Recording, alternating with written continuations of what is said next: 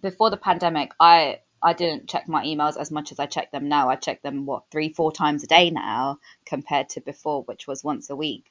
I think it's definitely like upgraded a lot since the pandemic because this is that marketing podcast made by marketers for marketers. Welcome to another episode of that marketing podcast from Spotler UK as we're bridging the gap between season one and season two, I thought it'd be good to have a look internally and see from the perspective of the teams within Spotler that have most regular contact with the outside world, what what we've sort of seen as a, a summary of 2021 and how 2022 is likely to pan out. So we've got a whole whole ensemble cast joining me for this one. Guys, do you want to introduce yourselves? Hi, I'm Melissa from support. Hey guys, it's Marlon here from sales. Hi, I'm Zainab and I'm from marketing.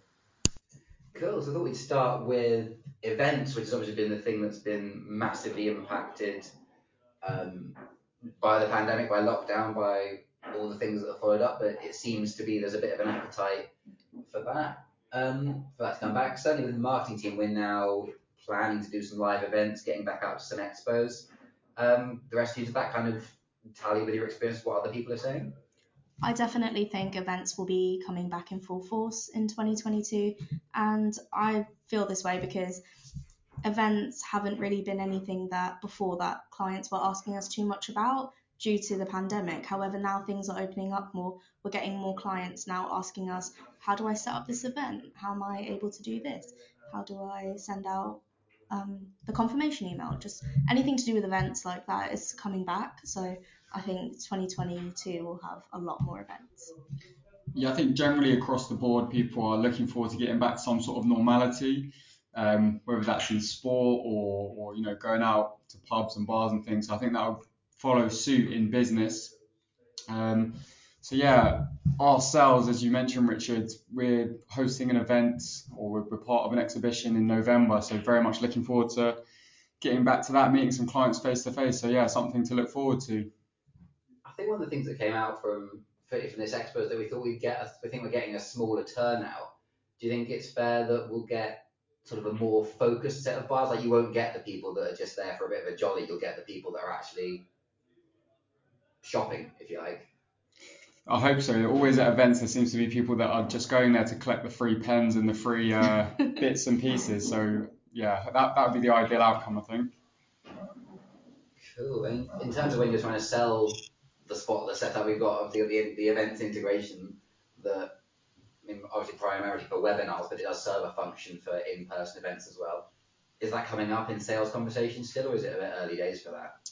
Um, it definitely is. I know I've got a couple of clients that are looking at it for that side of things. I think, to be fair though, a lot of businesses have done well in transitioning to sort of online webinars, and um, obviously we've got functionality for that as well.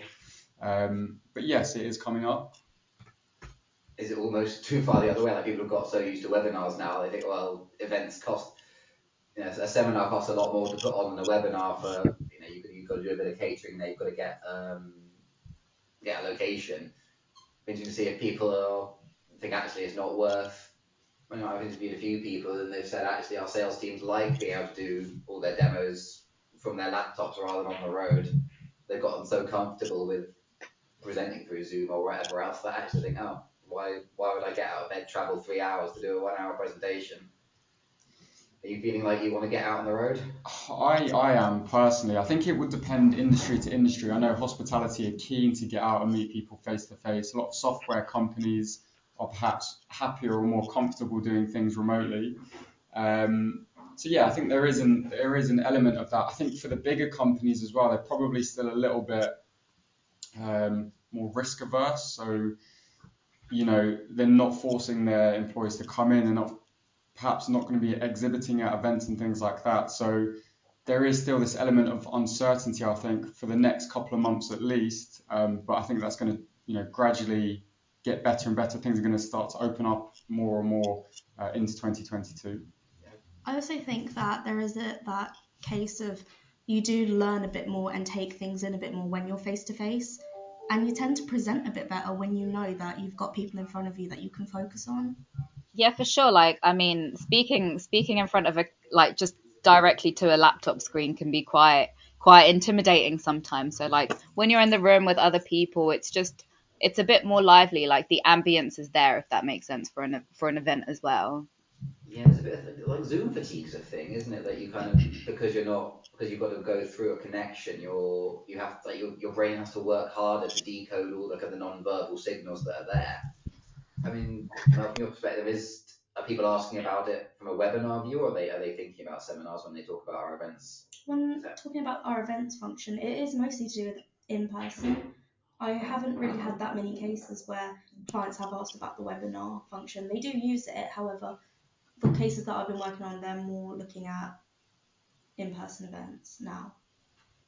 So that's quite that's quite useful for for us on like a marketing side because then it gives us like a bit of a pinpoint on what we could focus on for for next year. So a lot of the 2022 things that I I myself am looking to do is doing a lot more in a lot more like in-house smaller events so where we could actually hold small workshops where we could have our customers come in and um, they could just sit down with us for about half an hour to an hour for a day and be like, hey, this is what this is what our workshop is on about. This is what our workshop is about today. Come and join us. Cool. Yeah, if we scale it out to, to broader things, then obviously my events is a part of what we do, but it's not the the biggest part. I'm interested to see what the kind of opinions are about the kind of messages people want to send, the kind of way they want to wield marketing automation. Things like one of the things I noticed was our IP lookup setup took a while to catch on to the fact that people were now working from home. You know, we had millions or billions of IP business IP addresses all stacked. We knew where we knew where everybody was, but then as soon as they go home, they're suddenly on a different IP address, um, and we have to sort of start from scratch. Has that been a problem for everyone? You think, or is that mostly a Spotler issue? Well, to be fair, I think that's something that has massively worked in our favour. So when we're up against the likes of lead forensics, the Leadfeeders, the, the, the CANDDis of this world, where they're only able to match based on the IP address, we've got the added benefit that we can do it through dropping a cookie where we can identify the exact individual. Um, everybody, of course, will be aware of that. So when we're speaking, or when I'm personally speaking to prospects, I can really use that as a, as a big positive um, and, and something that we can do above and beyond what anybody else in the market really is able to do. So I've been able to spin it to, to, to become a positive. Brilliant. Have customers kind of cottoned onto this as well, do you think? Or Yeah, this... customers definitely like to use cookies. They definitely use that function. And I think it's good that we implement that and that they can use that. And it is making it marketing more effective for them. And they also use PURLs, which are personalized URLs which is similar to the cookie.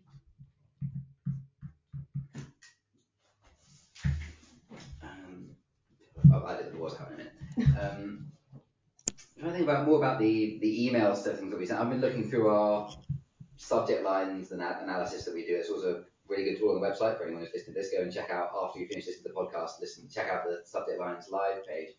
And weirdly, the thing that I'm sort of seeing scrolling back through the sort of aggregated month results is how actually how little some things have changed in particularly in the past year we've been doing this analysis looking back from March onwards and the level of the, the amount the level of personalization the level of emoji use the kind of length of subject line and functional we, we divide them into sort of sales and marketing ones functional things newsletter type sends. And actually what I've seen really is it's actually quite a consistent pattern there's not been that kind of huge step change that you might have expected I suppose that's in the email. You can reach people everywhere because it's the one business channel that everybody uses consistently. We've seen things like Clubhouse and audio only that a few are jumping on the bandwagon, but not everyone is. But email, I, I don't know anyone who doesn't have an email address. So, I mean, across all three of you, what do you think there's been any real changes in how people are using email across the pandemic, or is it has it is it maintaining its reputation as the kind of boring but very very efficient workhorse of the group? I think it's been even more important in the pandemic. Yeah, for sure. I feel like people are using it. I mean, before the pandemic, I I didn't check my emails as much as I check them now. I check them what three, four times a day now compared to before, which was once a week. I think it's definitely like upgraded a lot since the pandemic because everything's just on there now. All the useful information that we need. I suppose it's the one thing that hasn't changed. We're talking about IP IP addresses changing, but people are still using the same email address, so it remains the reliable way way to reach them. And I you're not you're not want people getting into sort of short term meetings and discussions, so they probably are looking at their inbox more Yeah. often. I- I'd mirror that as well. I, I agree with that. I think uh, it's a case of whereas if you're in an office, you would tend to have meetings all the time for things that could just be put in an email. Whereas where people are working from home a lot more, it's either going to be a Zoom call or it's going to be an email. So, so yeah, definitely without looking at the data, just anecdotally, I'd say yeah, the emails are probably they're still consistently the number one form of communication. Um, and yeah, probably gone up in the last year, year and a half. Also, people these days just don't like speaking on the phone as much as they do uh, for a, for a text or, or through an email. So yeah, that probably comes into it too. Also, being on your phone all the time, as soon as that email comes in, you just tap it and you've seen it. You don't even need to be on your desktop or laptop. You can you just have it on your phone. So you can be traveling and immediately contact people. So it is very accessible. I think flip it around the other way. The email you've got time to reply to it as you want. If people um if people are sort of moving, moving working non-traditional hours, you know, you could be set up set up at 10 a.m. 10 p.m. at night and go, oh, okay, I'll, I'll quickly go through the emails now. People, it sits in the inbox, it's pasted. It's not got like like an expiry date or anything like that. So all these sort With email, it's sort of on your terms. absolutely, I like that as a as a big selling point of it. Yeah. Have you ever used that, Marlon, as a you use email for businesses on you? It's on. your No, but I that might start putting that into my subject lines. I hope I get credit. Take ten percent of the commission off you Yeah. get. In that one. Yeah, I mean, we the one thing we've not tested that I maybe we should have done over the and when we will going forward is changes in email frequency. I've seen a few studies that say people are happy to receive emails more than once a day from from a brand if, it, if it's relevant and targeted properly. I don't know if that would apply to me, but then you fall into the trap say, are you your own target audience? Always I always tell people that Spotler's marketing team are our own target audience because we are B2B marketers and we're targeting B2B marketers. So maybe we're less worried about some of those kind of traps that we can fall into of modeling our modeling what we think people are going to do based on our own behavior because in, we're in we're in that rare instance where you can do that without it being inaccurate. I I would, I would say on that, if it was hyper relevant and um, yeah, interesting information, valuable information, there would be a case for it. If it was coming from me and I, I was just trying to sell to somebody, probably less so. But I suppose it depends on the industry, the business, and, and how, how valuable the information that you're you're sending is. There could be a case for multiple times a day. Otherwise, I would I'd say maybe a little bit overkill. From a support perspective, we have some clients who have sent out multiple emails a day, and sometimes this can actually backfire because it can, in fact, um, make you less reputable, your domain, because you're And that's oversending. from a technical point From a of view. technical point of view, you're sending out too many and you're getting a bad reputation. Yeah, we've um in in the marketing team, we've tried to limit it out so that we send out roughly about four emails a week to our customers so that they're not bombarded with emails. Um, but th- this is like varied between like inviting them to like um, an event or giving them some new updated information and so on. Yeah, I mean that's one of the things we're we keep wrestling with. A lot of our because we try to practice what we preach. A lot of our nurturing campaigns are automated and they're kind of set on two day delays rather than day of the week sends. If like if you if you download one of our resources, two days later you'll get an email. Two days after that you'll get something slightly different to try and sort of maintain your interest levels. And actually, then when we're when we're looking at setting up a new one, to try and have the sort of suppressed group of emails so people aren't getting bombarded with loads of different things, it's becoming a really tricky exercise. And that's potentially something that we could do better. So of, rather than day, I mean, have day sends rather than so you get an email every Tuesday off, the off the resource download or every Wednesday for an event. That might make things a lot smoother. I don't know if that's a problem that anyone else is having as well. That they're lining things up. clients definitely use the function for batch sending. That is a really big thing. So within our GatorMail, you can send out your campaign, for example, on Mondays, Wednesdays, and Fridays from nine till five. So you can have your campaign only send out in that time frame, and it does work for clients. And I think breaking up your sending like that can be beneficial to your campaign. Yeah, I keep meaning to do, anal- do analysis on that we look at the highest performing subject lines during the weekdays. We've only just thought we should actually go back and look at the weekend ones as well because that feeds back into non-traditional hours and Yeah. email being on your terms that perhaps sending email people say, oh yeah, I'll go through on Sunday night, so I've got a clear on box for Monday. Perhaps sending Sunday at 5 p.m. actually will get someone someone in there. You got you can't predict, I think, people's behaviour as much as you try. It's interesting you say that. I found that I've had some good responses from emailing people late at night around 9, 10 o'clock in the financial industry in particular, because they just work crazy hours and sometimes either they're free or, or available to respond to the email. Or I also think there's a bit of it that they sort of respect the hustle that you're still working Yeah. late at night. So they're like, all right, I'll give this guy a chance because You take the time to He's- reach grinding. he's, uh, yeah, he's putting the grind in. So yeah, it's, it's, it, it would be interesting to run the analysis by industry. Yeah, I mean that's the, that's the the privileged position that we're in. That because we serve so many different industries, we can get little snapshots out of that. Like we looked at the click through, the average click through rate for industries. I think the page is still live on the website, and there's there's a, there's definitely a couple of percent difference in. I can't think what the highest one is. I think I think business technology is probably one of the higher ones. Um, but yeah, there, there is enough of an, an industry difference there that you can that you need to have this data to look at and like a, and do the analysis you will find will find some patterns. Yeah, I mean, so far the patterns that from just looking at this year, the patterns that um that I've found within marketing is that people are most likely to open up your emails either on a Monday, either on Monday or a Tuesday. Wednesday, Thursday, Friday, a bit less likely, but I think it would be really good to see um for 2022 like how many emails we get opened like on weekends so we can start comparing. Yeah, we expand expand the uh, the sending times out and just do uh, that's a, that's a split test waiting to happen, isn't it? That's the, well, the most basic one you can do. Just set campaigns set at different times.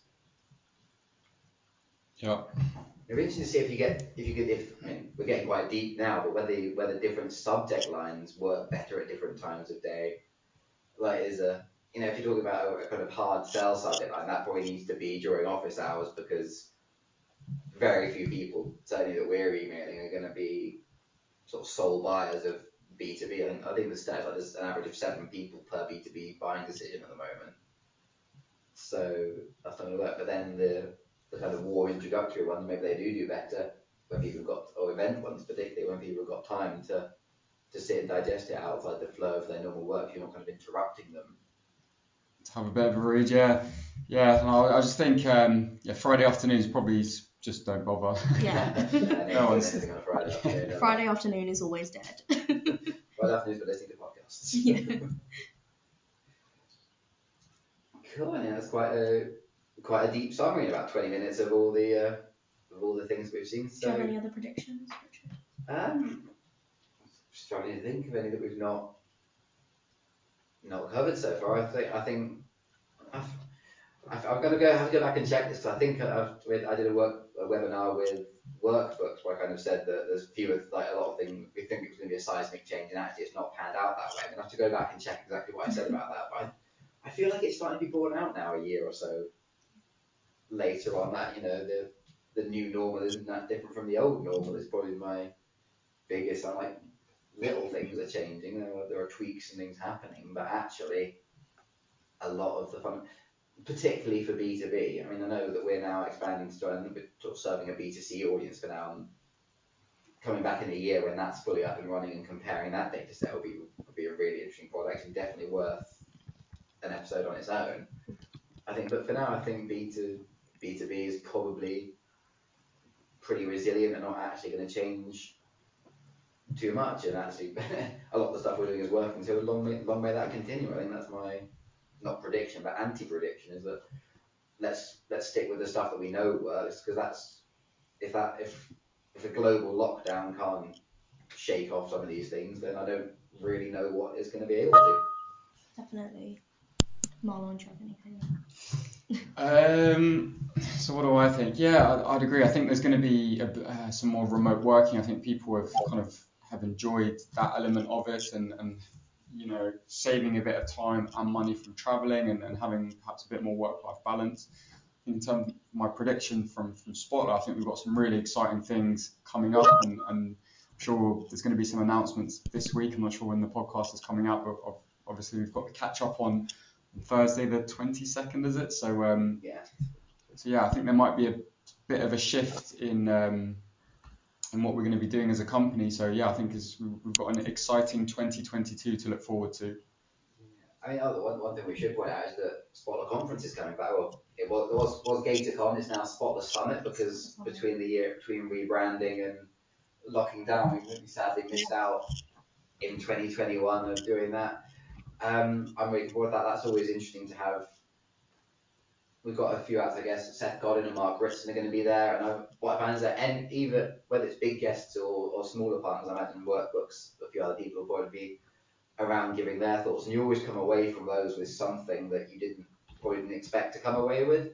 I think just the benefit of getting 200 odd marketers in a room together, that's where where these ideas can pop up, and I'll, I'll personally I need to pay more, you pay, need to pay most attention in the in the dinners and the bits in between tasks, because then you get the the kind of raw, unplanned feedback from and the industry experience. But we've, obviously, we've tried to tap into a lot of experience on today's podcast, but just having people from those industries rather than rather than our kind of interpretation of what they're doing, having them there in the flesh and stuff just comes out. So that'll be the speakers will be fantastic. I've got no no problem in picking them up at all. But actually, just just being in front of the people again, and and for me as an extrovert, then being in front of people is way more energizing than than sitting behind a laptop. So I can't wait for that.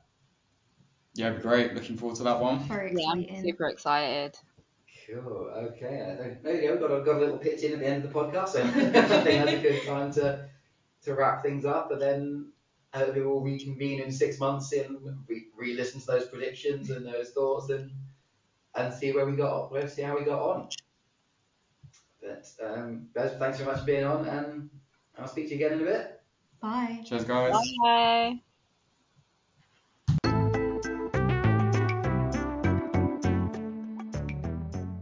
Thank you for joining us for another episode of That Marketing Podcast. You clearly have wonderful taste. We hope you found the content useful and and enjoyed it. We'd love you to subscribe wherever it is you're listening to us. Maybe leave us a review if you can think of a topic that you you'd like us to cover, or even if you fancy coming on the podcast and sharing your own experience on a particular topic. Uh, you can reach us at marketingteam at spotler.co.uk. Thanks once again and happy marketing.